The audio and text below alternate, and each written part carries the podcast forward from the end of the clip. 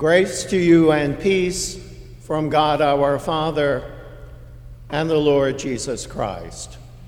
Amen. Please be seated.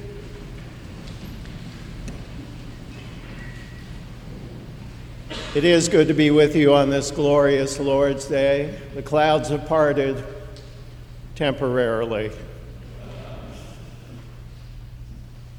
How many of you remember the public television series, The Civil War?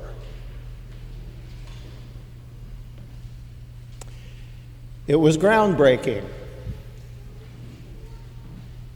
A series that used a very simple technique for telling about that dark time in our nation's history.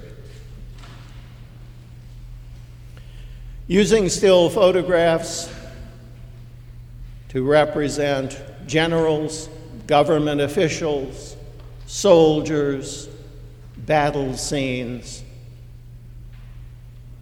a decision was made to use personal correspondence, letters that gave firsthand accounts. Do you remember?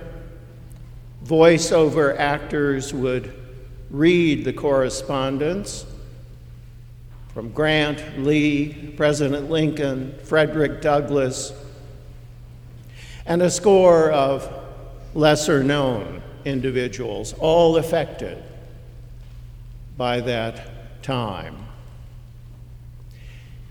It had a profound effect on the narrative. It came to life. Even those still photographs.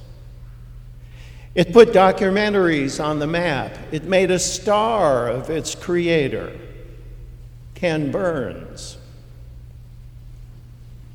And probably was public television's big, biggest success to date.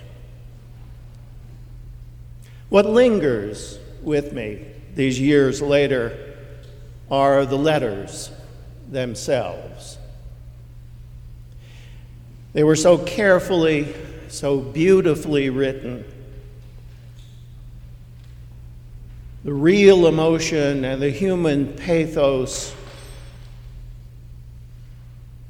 were most evident and they seemed deeply ingrained in the listening. The language, the word choice, the cadence, obviously different from our own. There was elegance that was heartbreaking. There was a real etiquette, if you will, to the composition, the phrasing, the manner in which this event was communicated. Got me thinking about etiquette. Now, I'm old, but I'm willing to wager there are one or two of you who might just remember Amy Vanderbilt America's etiquette expert. Is anyone willing to remember they're old enough to have seen, oh, thank you, to seen Amy Vanderbilt? I seem to remember a book, The Complete Guide to Etiquette. If you had any questions on manners, formality, and the like, Amy was there to guide you. Not that my rural Kentucky family cared much about Amy or those sort of rules. We didn't pay a lot of attention to it, but we were aware. Looking at our gospel, you might get the impression that it's merely a story about etiquette. the etiquette of Jesus' time. It's a tale about seating arrangement. Goodness knows. I've been to enough wedding receptions to know just how important and how difficult those decisions can be.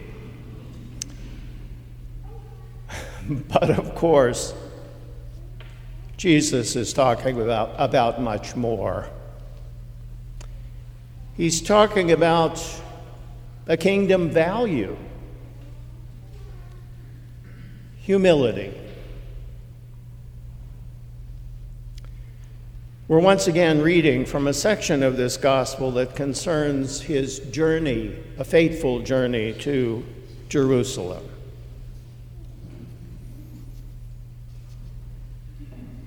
And once more, Jesus is dealing with a group that, on more than one occasion, takes issue with his teaching. A few chapters earlier, the Pharisees had confronted Jesus about not doing the ritual ablution of washing his hands before eating. Guess what? It caused an argument. Jesus called them unmarked tombs that people walk over without knowing it. And on this particular occasion, he has once more accepted an invitation from a leading Pharisee to share a meal. I believe we are to understand that it was not a generous invitation, a breaking of bread, a time to discuss Torah. For our text says they were watching him closely. It's a Sabbath meal. And in a, a, section of about six verses that we don't read today, Jesus confronts his hosts by curing a man with an affliction who happens to be among their number. In violation of the law of Moses, of course, since it would be considered work on the holy day and is forbidden. We skip that encounter. We move from verse 1 to verse 7, but as you might imagine, Things are tense. Opposition and controversy are once again on the menu. What follows is not merely an affront to the etiquette of the day, it's even called a parable. It's meant to instruct all who hear as to behavior in the messianic kingdom, at the messianic banquet, a time which is upon them. Cushions would have been arranged so that there was an inner and an outer circle.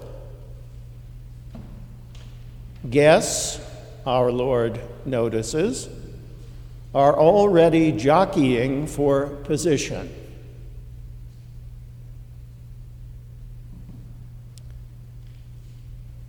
He advises, he instructs that the honor seat is not first come, first served, but is best reserved for those invited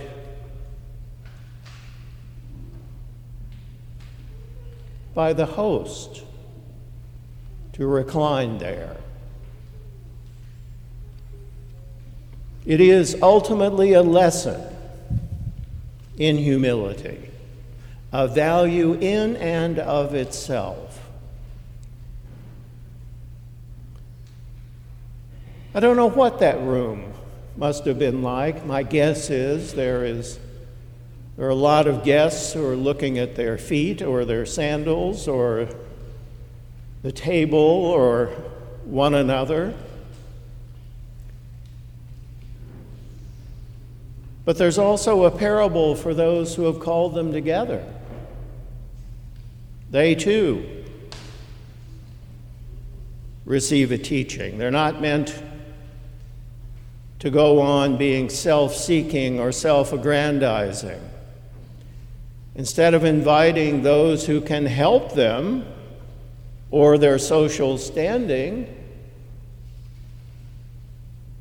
when they invite others into their home, they are to invite the poor, the crippled, the lame, and the blind. Those with no way to repay or to further their standing.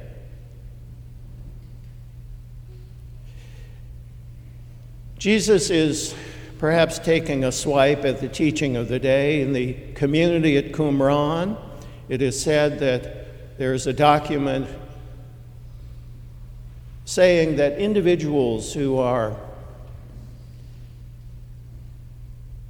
like those mentioned, the poor, the crippled, the lame, the blind, had no place at the messianic table. As if they had somehow received God's judgment already. Our first reading adds another layer to our Lord's parable of humility. It's a lesson from Sirach sometimes known as the book of Ecclesiasticus, the church book. It's from a part of the scriptures which are not universally accepted as canon, called the Apocrypha. When St. Je- Saint Jerome translated the scriptures into Latin in the late 4th or early 5th century, he decided among uh, when he read the rabbis of the day and, and others that these several books, 16 or so, were of lesser importance. At the Reformation, they were either excised from Scripture or, as in our own tradition, placed in their own special section in the Bible. I have a, a copy of the 1611 King James Version, and yes, they are present there. Naturally, the Roman Church, as a part of its Counter Reformation, made them a part of the official canon. That's why a Catholic Bible is larger, contains more books than other Bibles.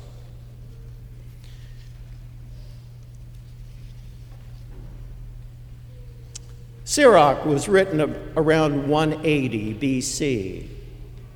And as I say, it adds another layer, a wisdom layer to Jesus' teaching.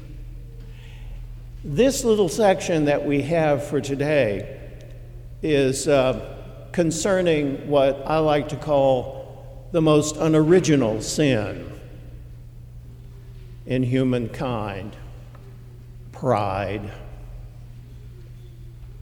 Pride as a root of evil, pride as a blinding effect.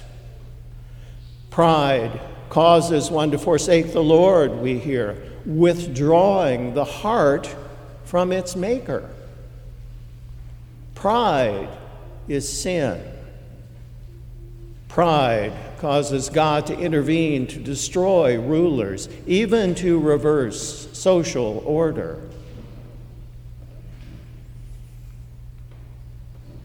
The wise understand that because we share the human condition of birth and life and death, we have little to be puffed up about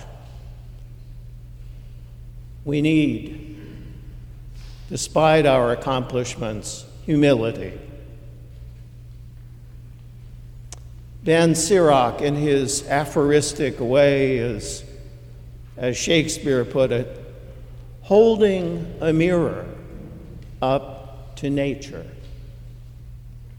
our nature, God's nature. Humility is the way of wisdom. It is the better way. It is the kingdom virtue. As we are creatures, not creators. This kingdom virtue is perhaps best understood as the narrow door that leads to God. So I invite us this day to prayer. O God, our source and our end, our lives are lived in your sight. Guide us in your way to walk humbly in the freedom of the gospel. We ask this in the name of your Son, who calls us in this mission, and guided by your Holy Spirit. God bless you.